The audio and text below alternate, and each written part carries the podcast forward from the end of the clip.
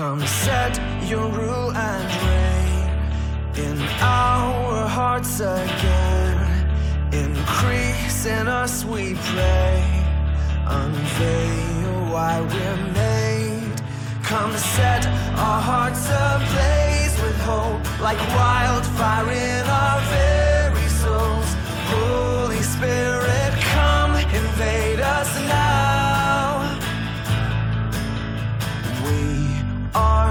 church.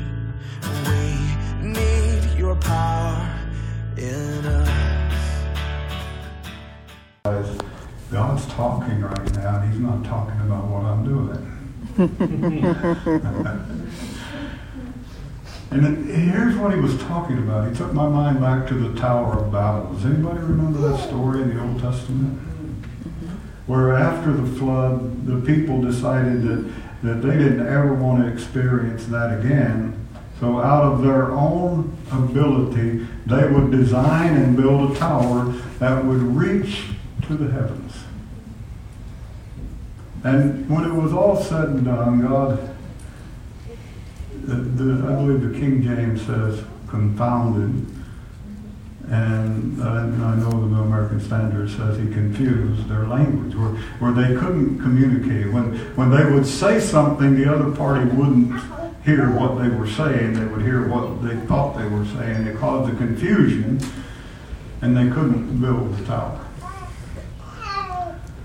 And God began to talk to me about that this morning, and, and he, he just dropped it in my heart. He said, That's what all of these church configurations around the world look like to me.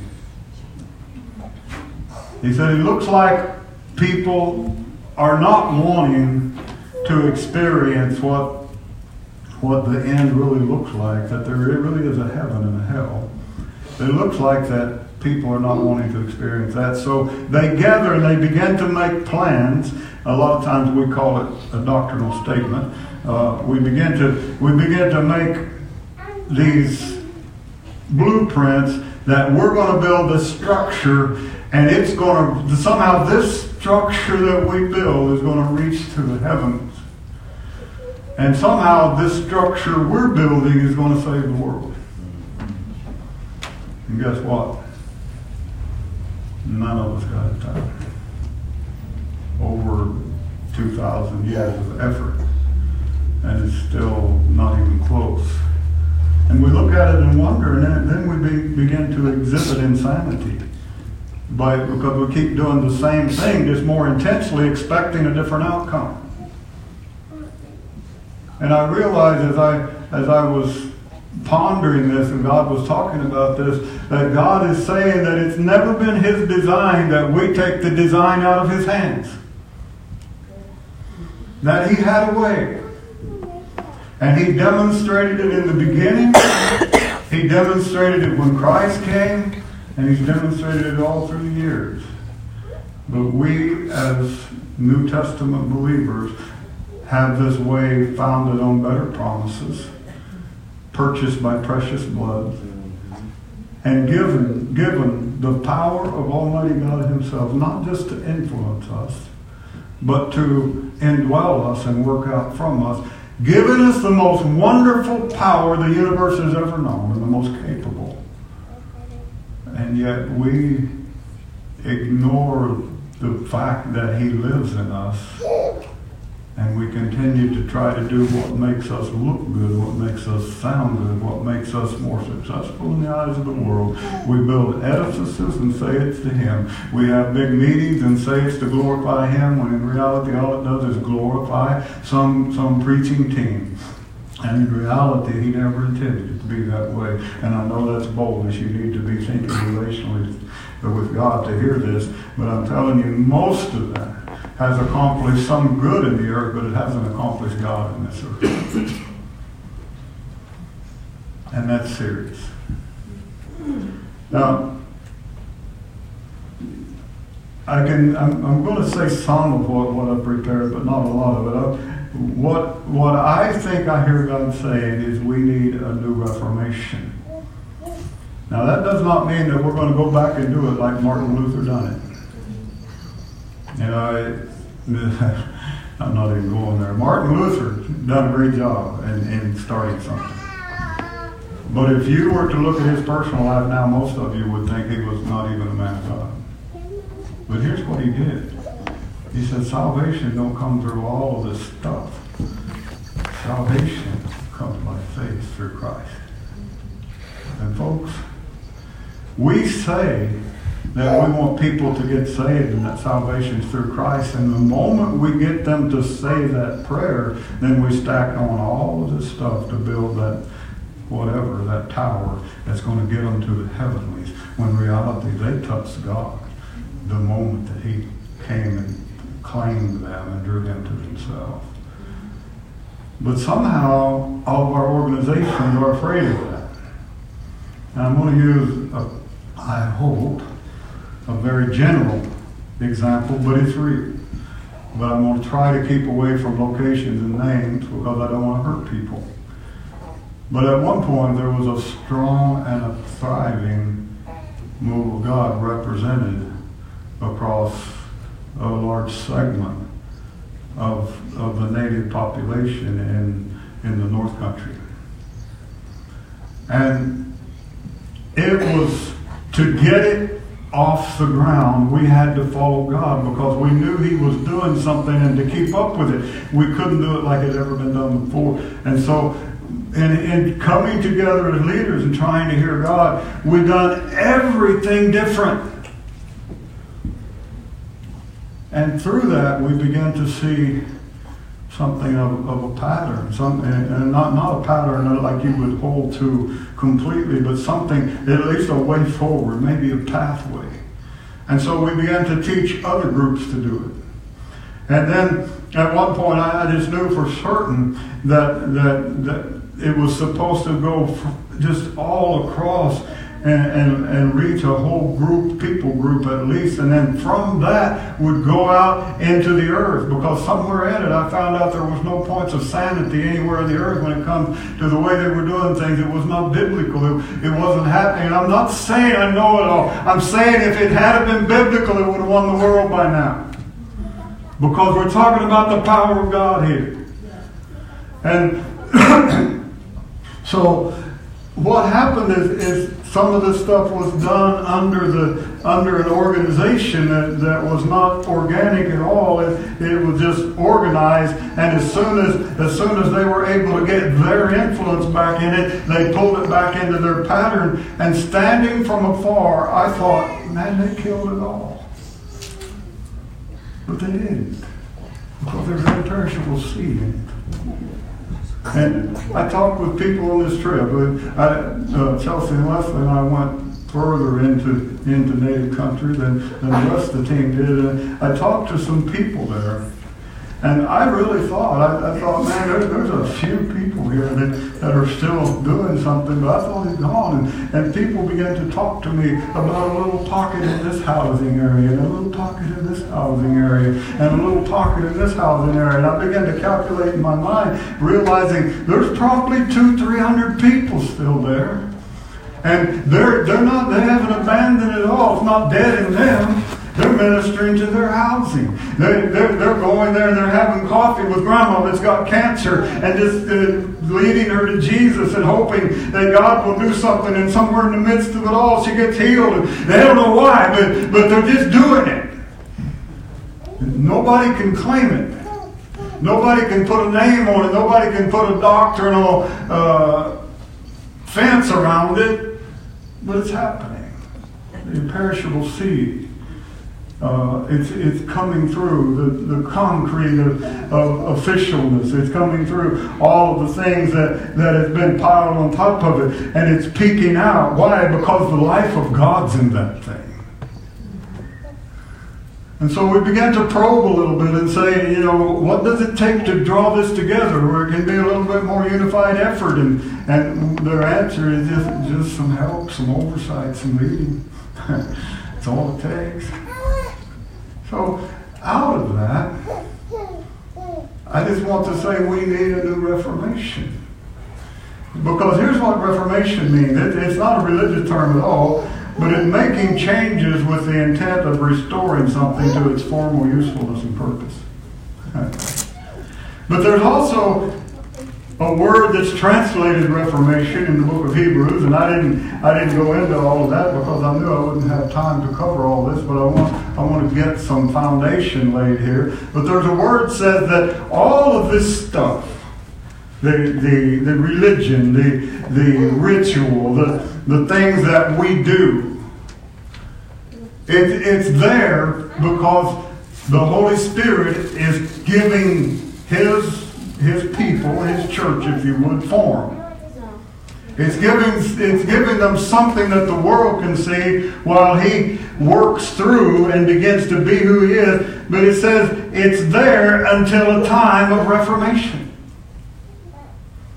And then it indicates that, that at that time of Reformation, all of that stuff will broken, be broken away. Why? Because it says you can't come into the holy place until all that stuff is broken away. You can't get into the complete presence. You can't get into the pl- complete function until you break all that stuff apart and come boldly. You come boldly, we come boldly before the throne of grace and there obtain mercy to help in the time of need.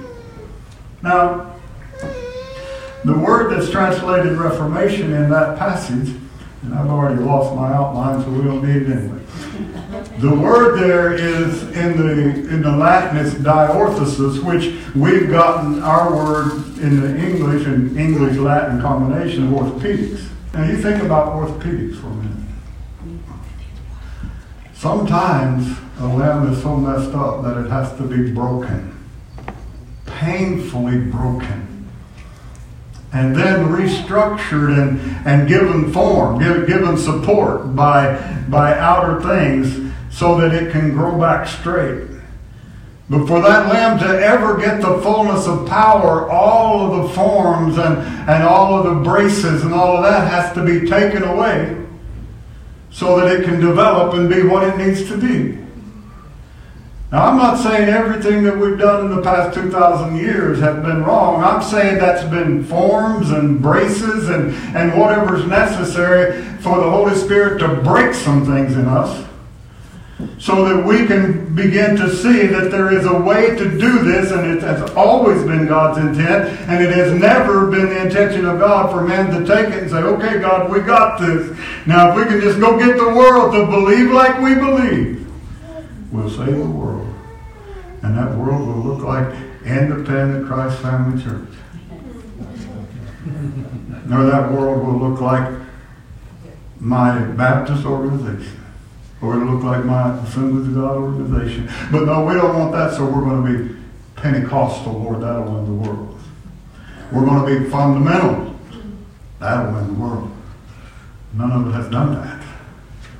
Why? Because God gave us a way, and it started in the Garden of Eden. He walked among his people. And he said, Come on, you listen to me, and I'll teach you the way of life. I'll teach you what it means to live like I live. And I can, can't you just see Adam and Eve walking through the garden?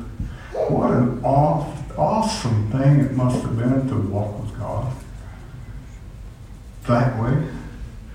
And before, it seems to be chronologically, maybe before he was, was created, that God took Adam and he showed him the animals and whatever God called them. God said, yeah, that'll work. We'll, we'll call that cow cow. I know probably in another language, but we don't know that it was in Hebrew. we don't know. However God communed, they were communing, and it came out in English that a cow is a cow, and a pig's a pig, and bull's a bull, and God was okay with that. Because we were influencing God and God was influencing us. And then the one thing God says now, and, and what's this tree? It has function, but it's not for you to be partaking of. Just leave it alone. That one thing Adam and Eve had to do. And so here we go. But we don't go on a 3,900 and something year journey of God passing judgment on his people. We go on a, that long a journey of God reaching in and saving his people, understanding that in their present form the people could not do what he had planned to do, but yet reaching in and delivering them. Anytime they would turn their mind back to him, he would deliver them and bring them a little further until he brought Jesus into the world.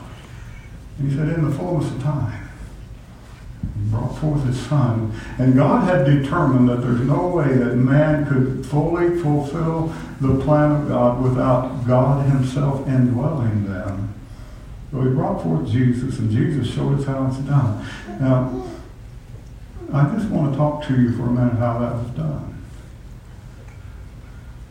Jesus immediately, when he saw that he was called, when the Holy Spirit ascended from, from heaven and, and rested upon him, Jesus said, All right, guys, set up the tent. By the way, get those TV cameras rolling, and we're going to have daytime discipleship meetings. Is that the way it happened? Mm-hmm. No.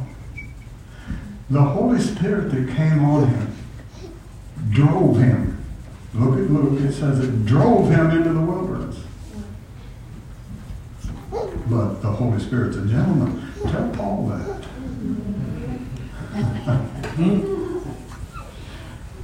but he drove him into the wilderness and he came up out of that place that Joy was talking about. He came up out of there in the power of the Holy Spirit. Now he'd gone through that. with his trials over? Now he still had a cross before him.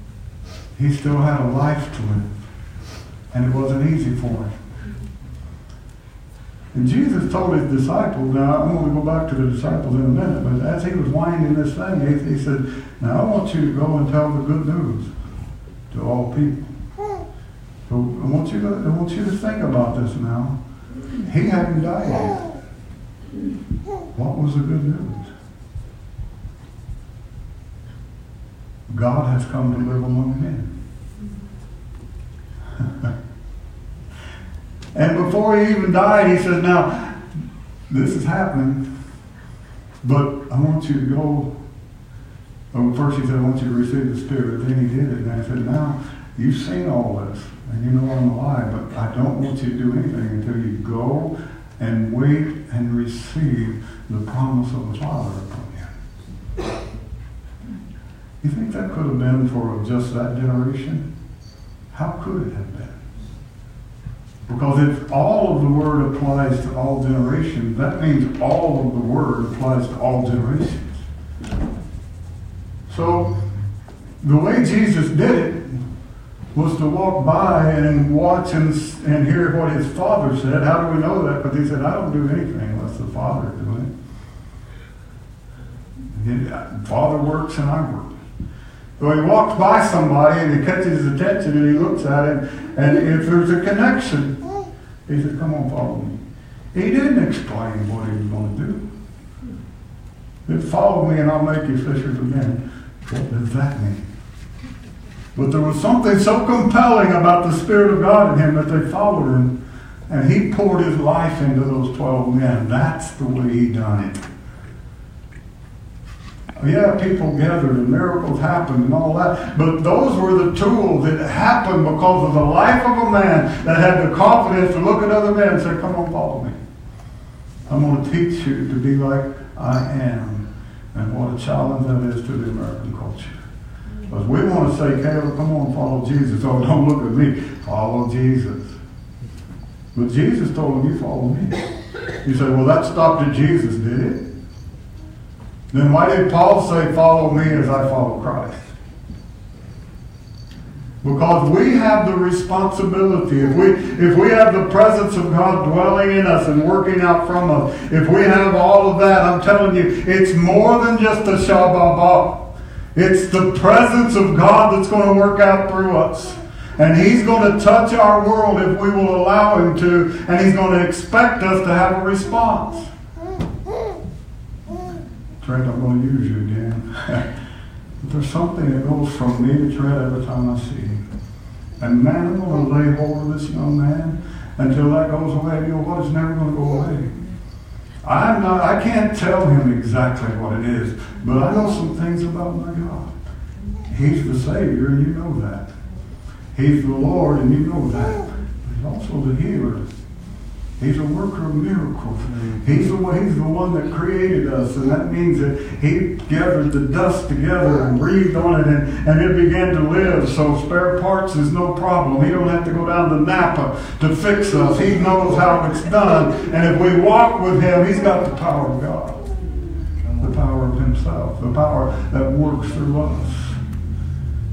And if we begin to live like that, and I don't have the numbers together, but I can tell you if half of the people sitting here this morning go out of here realizing that it's really the power of God that lives in me, and you begin to live like that, and you go about your daily life saying, God, I'm, I'm waiting for you to draw my attention to somebody. And then when he draws your attention, say, I'm going to lay hold of that person. I'm going to draw them in. I'm, I'm going to teach them what I know. I'm going to talk to them about what I know. And if they'll let me, I'm going to spend the next six months to a year just pouring everything I know into this person. I'm going to teach them how I pray. I'm going to teach them what it is to, to read the Word of God and, and actually look at it and let it speak to me. I'm going to teach, teach them what it is to hear God. I'm going to reproduce in them the Christ that is reproducing in me. And guess what? If we do that, we'll be three quarters more full in six months to a year.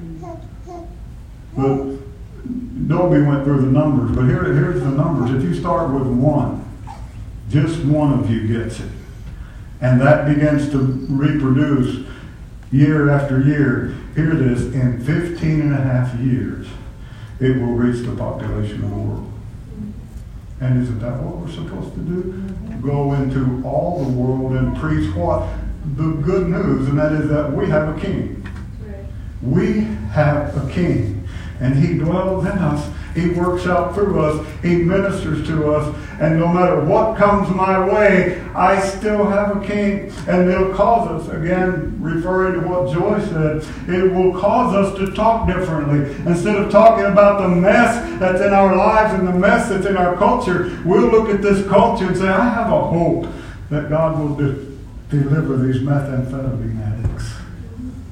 I have a hope that my family will change and they'll start listening to God. I'm not going to talk about the generation of my family that have fallen away. I have a hope, a blessed hope, that the Spirit of God will lay hold of my family, that will lay hold of my culture, that will cause the church to begin to minister to young mothers that are, that are trying to raise children alone, that we'll lay hold of children and draw them out of the mess they're in and into the reality that is God. Yes.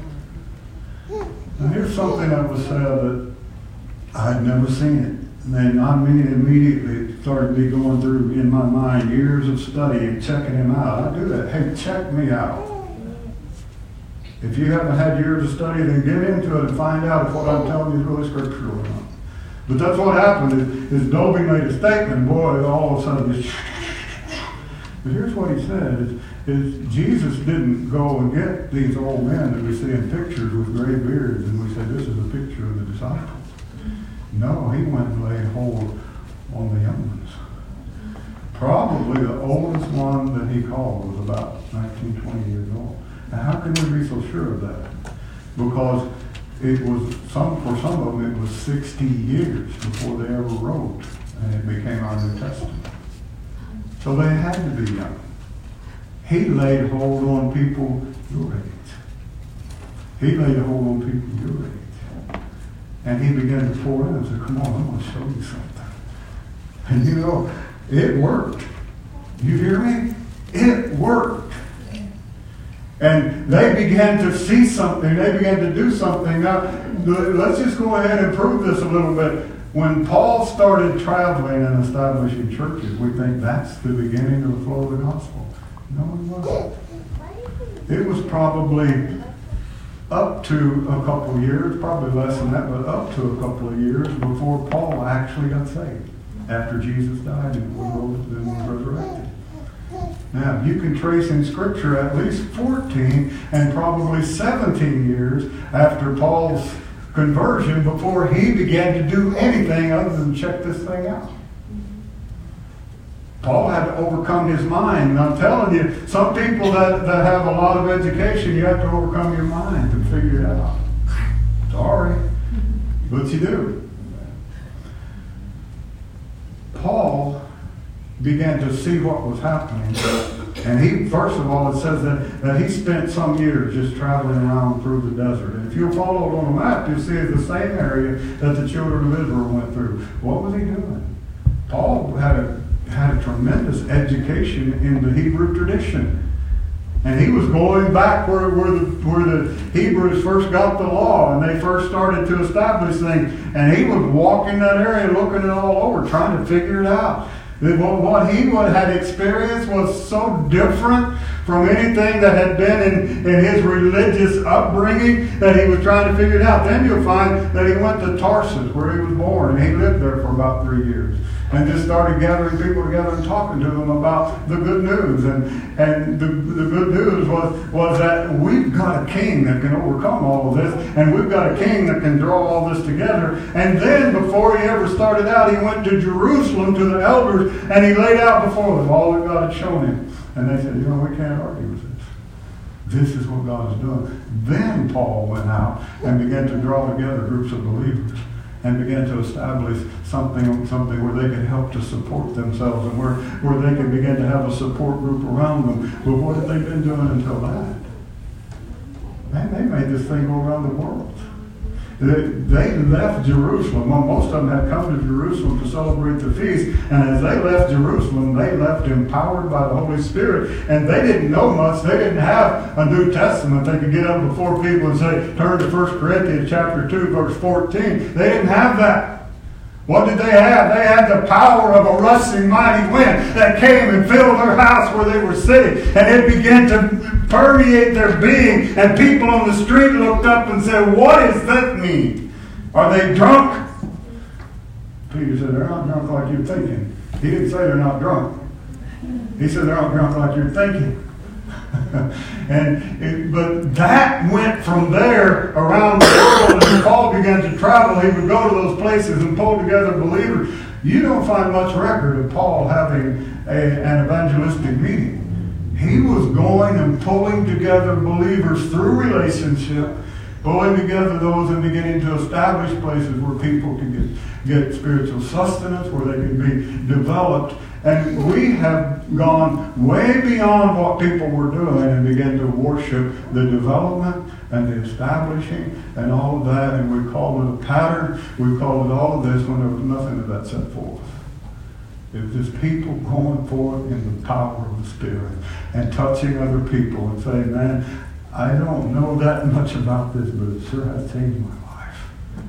And that's why you'll see me often in these services laying hold spiritually of the Addies and the Annas and the Elsas and, and the Sadies. And, and yeah, I don't really care if it embarrasses them a little bit. Spiritually, I'm going to lay hold on them because they can change their world. If they change their world, they'll change the world. But instead, in a lot of the churches, we've tried to teach our young how to be more like the people around them so that they can win the world. How has that worked? They have gotten generation after generation of our young people. Again, in the Old Testament, there's a story of a man named Shammah and the people that followed him. The, the, the Philistines had swept down for year after year and stolen the crop from Israel. There came a time when this man and his people stood in that field and said, That's, I've left this field my last time. We're going to keep our crop. And I'm telling you, it's time the church stood up around our young people and said, we've lost our last crop of young people. We're going to stand up and we're going to lay hold of them and we're not going to pound scripture into them. We're not going to pound uh, the kinds of things in them that drives them away. But we're going to say, come to the life that we found. We're going to demonstrate the life of Christ. We're going to teach them how to release the Spirit. And we're not going to worship the teaching. We're going to worship the Spirit. Because God Himself has determined that there's a time that's happening right now. And I've, I've told you about two guys, myself and Dobie. I'll tell you another. Damon's been taking a look at it, but that's Damon's story. I'm not going to preach it for him.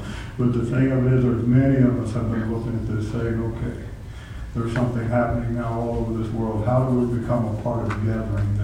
How do we become a part of, of finding the pieces and moving them around the earth so that they can more powerfully fit together? And without even knowing it, we're not a big church, and we probably, you say this is bad, that's not a positive confession. We're probably not, but we're probably never going to be a big church.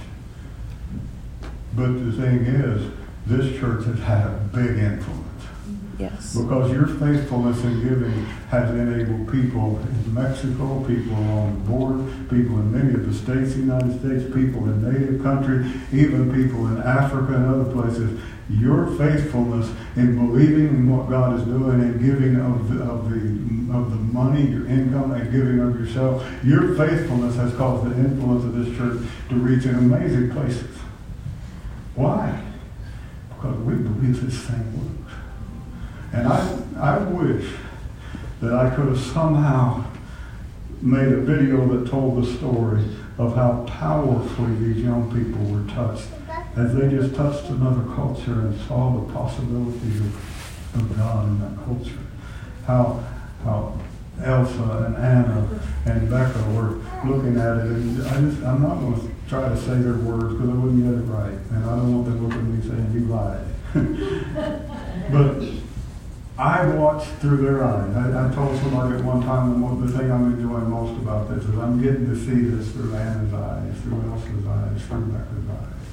Oh, play hold on those young people. They have a powerful, powerful future in God, but it's not going to happen unless we change how we're doing things, unless we allow God to bring another reformation in here and we break some painful things.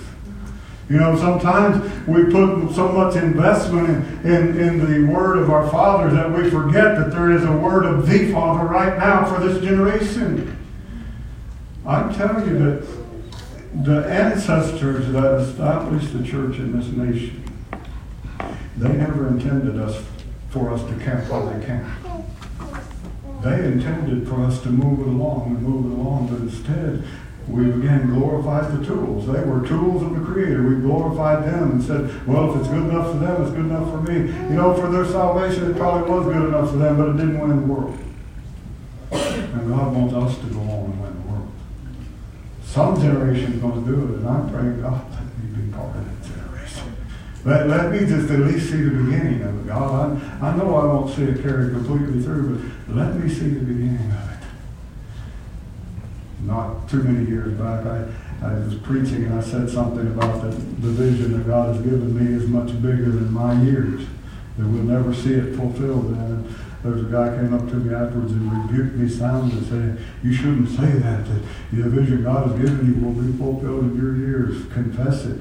And I said, I'm telling you the truth. You don't understand how big my vision is. my vision reaches this whole world and a whole world that uh, appreciates the fact that God is creator and that he made made this for us. That's how big my vision is. I'll never see it in my lifetime, but maybe these young people will.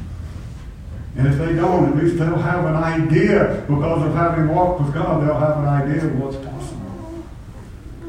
When Jesus left, he told his disciples, you go into all the world and declare the good news. And the disciples still weren't really embracing the cross. They, he had told them it's coming, and they still weren't sure about how that was all going to work out. they were, something in them leaped because they stayed with it until they were baptized in the Holy Spirit. And they realized from their Old Testament learning that this was Almighty God that had come to dwell for good among men, in men, and work out through men we don't wait for the presence of God. We try to prepare ourselves to be aware of the presence of God, and we wait for His Word. When His Word begins to express and go forth from us, it goes forth with the power to break the concrete. It goes forth with the power to cause something to happen. The Word is indestructible and imperishable. And if it's in our heart growing, someday, that's probably some of the some of the difficulty you're feeling kicking and screaming is because it, that's that word of God trying to break through. The Spirit of God poking, poking at that concrete, saying, you'll just change your thinking, we'll break through and change something here. But we've been afraid to do it. Why?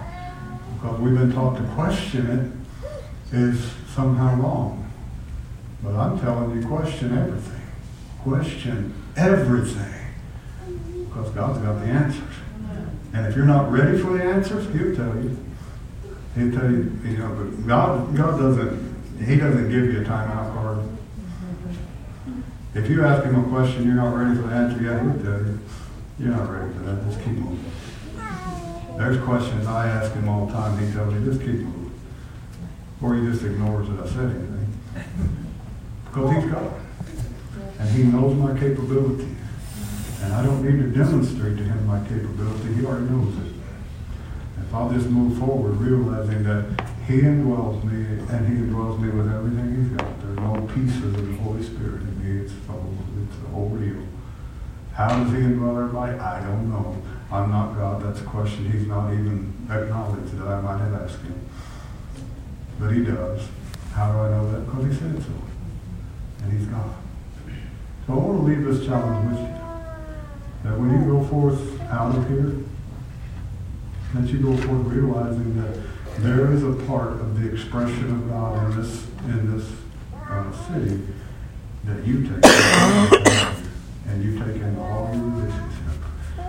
And there's also somebody in your world that God wants you to lay hold of and say, come on, I'm going to be a part of your life for six months. I'm going to be a part of your life for a year.